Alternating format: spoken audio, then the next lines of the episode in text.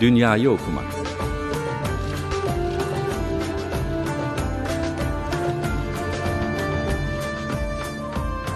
Yazarlarla, yarattıkları kahramanlar, romanlar ya da öyküler üzerine konuşmalar.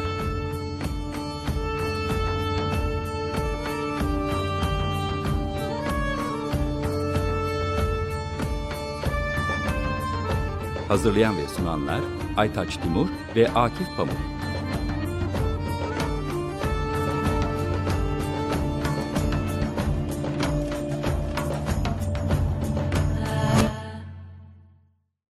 Açık Radyo'nun sevgili arkadaşları Dünyayı Okumak programından hepinize merhaba. Ben Aytaç Timur. Yazın son ayı olan Ağustos'a girdik. Bu da Ağustos'un ilk programı. Yine elimde bir kitap var e, ve onun yazarıyla beraberim. E, bu arada e, korkunç sıcaklar yaşıyoruz. Daha da artacak. Herkese sabırlar diliyorum. E, bir yandan da Akbelen'de müthiş bir direniş var. Direnen herkese selamlarımı gönderiyorum. E, müthiş bir e, direniş ve hepimizin kalbi, gönlü Akbelen'de. Şimdi e, bugün Açık Radyo'nun konuğu Dilek Çolak. E, Dilek Hanım Açık Radyo hoş geldiniz. Hoş bulduk Aytaç Bey. E, Tekin Yayın Evi'nden Sola Güney Amerika Hatıra Defteri diye bir kitabınız çıktı. Ben de böyle gördüm çok hoşuma gitti. Ondan evet, sonra Cina ve e, e, hazır yaz aylarındayız. E, zannedersem Güney Amerika'ya gitmek için esasında yaz ayları değil kış ayları daha uygun. Ben de dedim ki Evet. böyle bir Güney Amerika ile ilgili Dilek Hanım'la konuşalım. E, be- belki birileri heveslenir. Onlar da şimdiden hazırlığı yapıp kışın Güney Amerika'ya giderler. E, önce şunu şöyle başlamak istiyorum. E, na- nasıl çıktı bu Güney Amerika seyahatine başlama hikayeniz? Nereden aklınıza geldi? E, ne yaptınız, ne ettiniz? Bir buradan başlayalım. Tamam. Ben de ilk önce Akbelen direnişçilerine buradan selamlarımı yolluyorum. Ee, yanlarındayız. Ee, ben e, yani Güney Amerika'ya iki kere gitme şansım oldu. Ee, bu anlamda kendimi çok şanslı hissediyorum. Ee, tabii uzun bir süre önce yani ilkini 2005 yılında gittim. ikincisini de 2008 yılında gittim. Ee, toplamda işte yaklaşık bir yıla yakın Güney Amerika'da yer aldım. Ee, ilkinde e, biraz ağır bir kayıp yaşamıştım. Kız kardeşimi kaybetmiştim. Başınız Bu yüzden o teşekkürler. O ağır kayıptan sonra, e, o yaşadığım dönemden sonra biraz yaraya merhem olması umuduyla aslında 2005 yılında ilk kez Brezilya olmak üzere sonra Arjantin arkasından Uruguay'a gittim. Ee, Bu ilk yolculuğu da birlikte birçok belgesel film yaptığım yazar ve belgeselci arkadaşım Metin Yeğen'le gerçekleştirdik. Ee, orada 2005 yılında e, Brezilya Topraksızlar Hareketi'nin uzun bir yürüyüşü vardı. O yürüyüşe katıldık ve neredeyse bu yürüyüşün her anını kaydettik. Yani onlarca röportaj, saatlerce süren çekimler yaptık. Bu gezimiz 3 ay sürdü. Ee, bu 3 aylık zamanında işte tabii bize sayısız belgeseli hayata geçirmemizi sağlayacak kadar materyal sağlamış olduk. Yani Arjantin'de kayıp anneleri, işgal fabrikaları, Uruguay ve Brezilya'da yine işgal fabrikaları üzerine belgeseller yaptık. 2008'de ise e, işte yaklaşık 8 ay sürecek olan ikinci Güney Amerika yolculuğuma çıktım. Bu sefer tek başımaydım. İşte Arjantin, Bolivya, Uruguay, Brezilya, Venezuela'yı dolaştım. Amazon'da işte tekneyle 10 gün Amazon yolculuğum sürdü. E, tabii yine kamerada böyle yanımda bir yol arkadaşı olarak vazgeçilmezimdi. Böyle yani böyle başlamış oldu. Harika. Şimdi e, benim e, kitaptan anladığım kadarıyla pek öyle turistlerin gittiği yerlere gitmemişsiniz siz. Değil mi? E, çok sıra, evet. sıra dışı yer- yerlere gitmişiz öyle. Ondan sonra zaten hemen demin de söylediğiniz işte topraksızları yürüyüşü falan. Evet, direkt E, öyle başladım. evet, evet şimdi bizi de biraz böyle sesinizle oralara götürür müsünüz? Nerelere gittiniz? Yani turistik gezi yapmadım ama böyle hani bazen şimdi mesela şey diyorum. Hani tekrar bir gitme şansım olsa belki biraz o kafayla mı gitsem? ne de düşünmüyor değilim ya. Acaba bir- birçok şey kaçırmış olabilir miyim bir yandan da dediğim anlar oluyor. Yani ikinci gidişimde e, ben direkt ilk önce Arjantin'e Buenos Aires'e gittik ve gittim ve orayı merkez edindim. Yani hani Buenos Aires benim kıtadaki ana merkezim haline geldi. E, işte burada bir Adroge denen küçük bir bölge vardı Buenos Aires'e çok yakın. İşte trenle gidip geldiğim. E, burada bir oda kiraladım. İşte bütün fazlalık eşyalarımı oraya koydum. E, ve oradan sürekli işte başka yerlere geçmeye başladım. Yani canım canım istediği an başka bir şehre, başka bir ülkeye geçme özgürlüğüne ve kısmına sahip oldum aslında biraz orada. Tabii o özgürlüğü tatmış olmanın nasıl bir ayrıcalık olduğunu böyle şimdiki zamandan geriye baktığımda daha iyi görebiliyorum aslında. Yani o özgürlüğü oraya gitme inadıma da borçluyum. Onu da belirtmek istiyorum. Çok güzel söyledin. Ee, dediğim gibi benim için Buenos Aires ana merkezdi. Ee, burada yaptığım ilk iş tabii bir Güney Amerika haritası satın almak oldu. Yani hani kıtaya geldiğimde ilk satın aldığım şey bir Güney Amerika haritası oldu. Elimde de zaten başka bir şey yoktu yani. Ne rehber, rehber kitaplar vardı ne de herhangi böyle bana kıtayı anlatabilecek hiçbir şey elimde yoktu. Sadece bir haritam vardı. Ee, o haritaya da bakıp işte bazen işte ismi ilginç geldiği için ya da bazen sadece canım istediği için gittiğim yerler bile oldu. Hani ee, onun dışında Arjantin birçok şehrini gezdim, gezdim, gezmeye çalıştım. Özellikle Buenos Aires'i böyle sokak sokak gezdim. Hatta şey diyorum yani Buenos Aires'i neredeyse İstanbul'u bildiğim kadar iyi biliyorum. Öyle düşünüyorum yani. Hani e, Bolivya'ya geçtim Arjantin'den sonra. Bir ay Bolivya'da kaldım ama Bolivya'nın e, neredeyse bütün şehirlerine gittim. Yani hayatımda hiç binmediğim kadar çok otobüste Bolivya'da bindim. Bolivya'da Yarada... bayağı koka çiğnemeyi de tanıklık etmişsiniz galiba. ya bu koka çiğne ben biraz galiba kastım o konularda. Ben mesela hep karayoluyla gittim. Arjantin sınırından işte Bolivya'ya sınırdan yürüyerek geçtim. Geçtiğim andan itibaren baktım herkesin böyle e, yanağında bir şişlik var. Ya sağında ya solunda falan. Benim ilk düşündüğüm şey dedim ki e, ya ne kadar çok bir sorunu var insanların.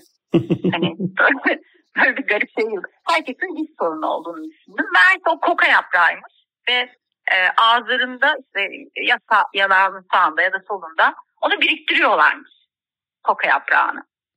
Uzunca bir süre öyle tükürüp en son bütün o herhalde etkisi azalınca tükürüp atıyorlarmış.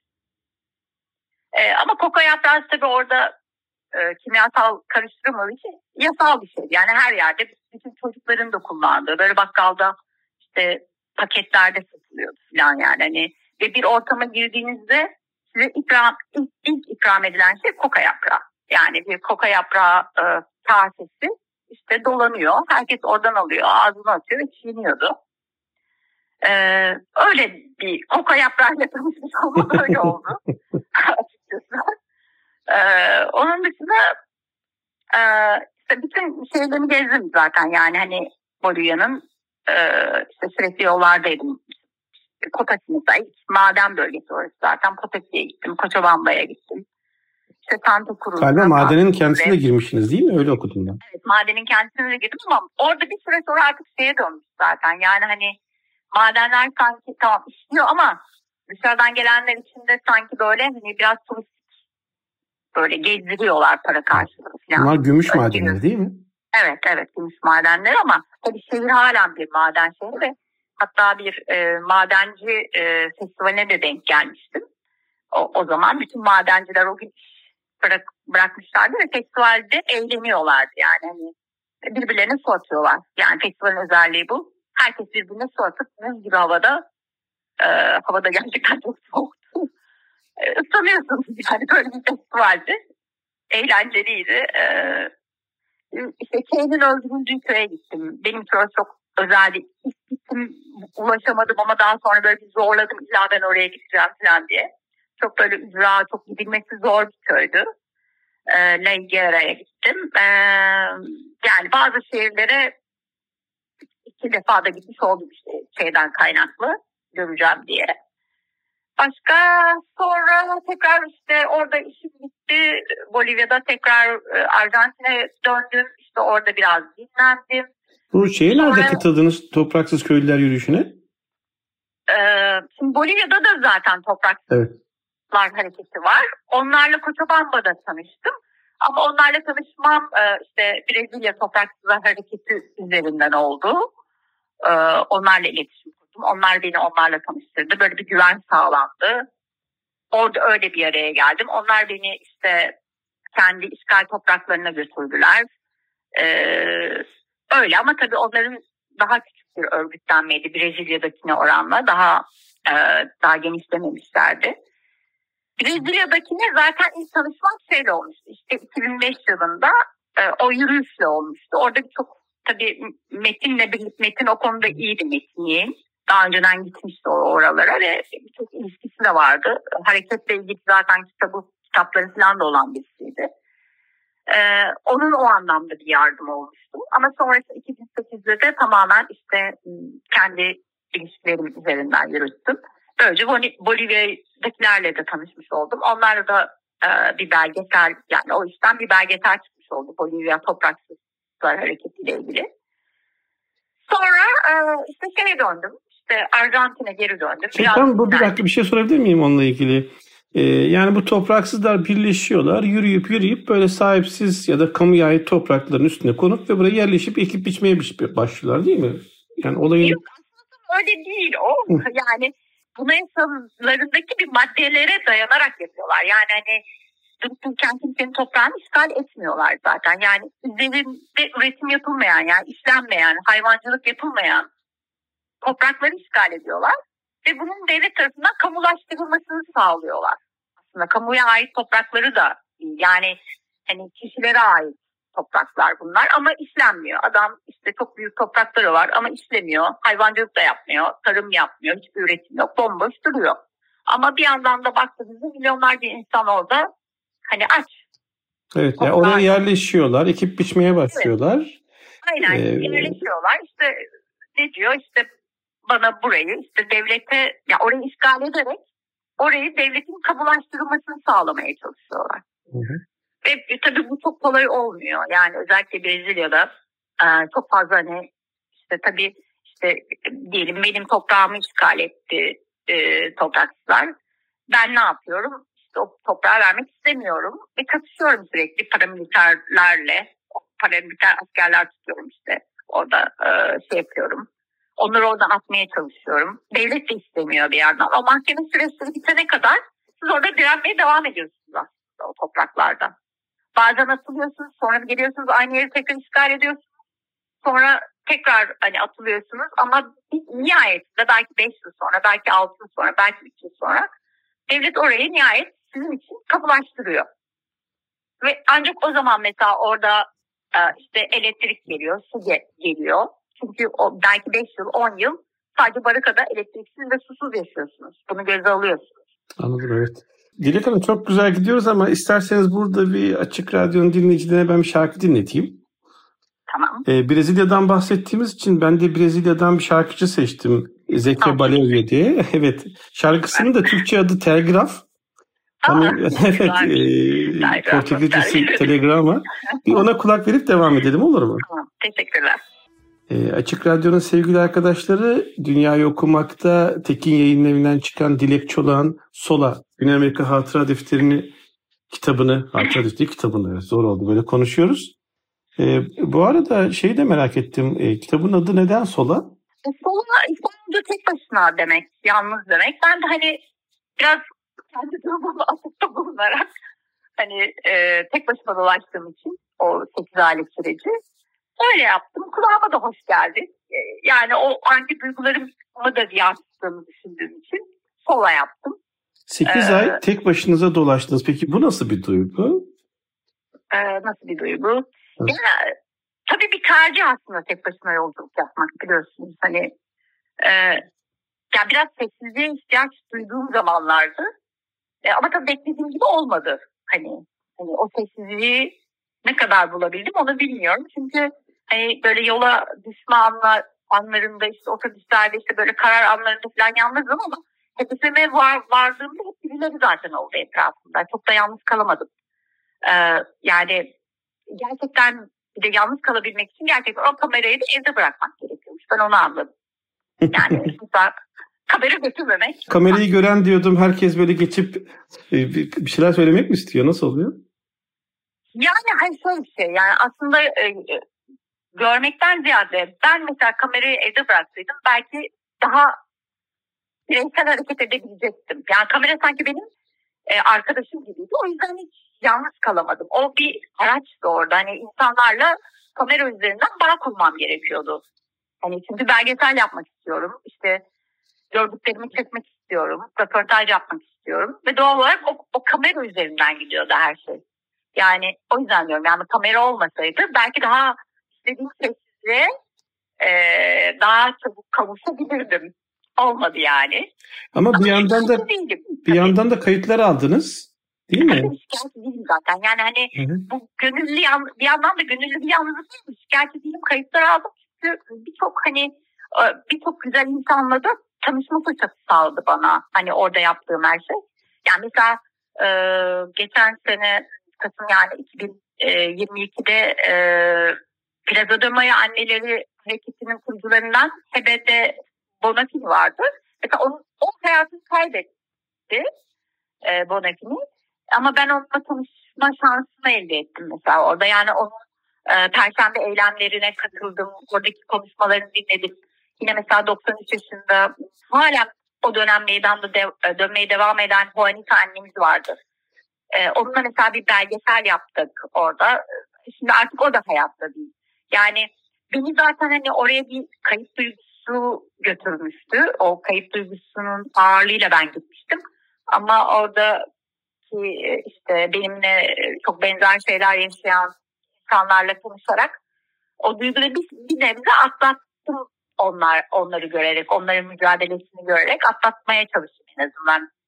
Ee, bunun dışında da yani hani yoksulluklarına böyle yoksulluklarına rağmen mücadele etmekten vazgeçmeyen birçok insanla da tanıştım. Zaten amaç buydu da işte evlerine, hayatlarına misafir ettiler beni. Hani yemeklerini gerçekten paylaştılar. Belki sofrada hiçbir şey yokken benim önüme koydular. Hani böyle şey anlar da yaşadım. Ha, tabii geriye dönüp baktığımda da e, doğal olarak şimdi diyorum mesela ben aslında hiçbir şey orada yaptığım hiçbir şey tek başıma yapmamışım. Yani aslında bir kolektif bir çalışmayla belki o belgesellerin hiçbiri aslında tek başıma yaptığım bir şey değil. Orada e, işte bana evini açan herkesin işte el attığı işler onlar. Bu arada kayıtlarınızı belgesele çevirdiniz değil mi? Ee, evet evet çevirdim. Yani mesela Bolivya Topraklar Kır İşçiler Hareketi'yle bir belgesel yaptım. İşte Plaza Nick'inle çok belgesel yaptık. Onunla işte hem o Brezilya'daki uzun yürüyüşü belgesel haline getirdik. Plaza de Mayo anneleri ve buradaki cumartesi anneleriyle ilgili bir belgesel yaptım. Ee, Amazon'da işte bir takım belgeseller orada yaşayan işte toprakçıların gündelik yaşamlarına değinen belgeseller yaptık. Fabrika işgalcileriyle ilgili yaptık. Aslında evde çok fazla malzeme de var bu arada yani. Yapmaya kalksam şimdi tabii aradan geçti 15 yıl.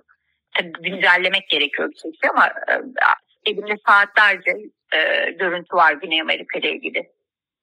Evet, e, Dilek Hanım sizi dinlemek çok zevkli, deneyimleriniz de harika ama ne yazık ki programımızın sonuna geldik. Tamam. Ama e, merak edenler e, Dilek Çolak'ın Sola kitabını alıp okuyabilirler. E, enteresan da böyle bir hatıra defteri tadında. E, çok teşekkür, Teşekkür ediyorum Açık Radyo'ya konuk olduğunuz için. E, bizi belgesellerinizle, kitaplarınızla şenlendirmeye devam edin diyorum. Çok teşekkür ediyorum. Çok sağ olun. İyi yayınlar. Teşekkür ederim. Açık Radyo'nun sevgili arkadaşları Dünyayı Okumak'tan bu akşam e, buraya kadar Dilek Çolak'la Sola kitabını konuştuk. Önümüzdeki programda başka bir kitap, başka bir yazarla görüşünceye kadar ben Aytaş Tıvır. E, hepinize sağlıklı haftalar, iyi günler diyorum. Hoşçakalın.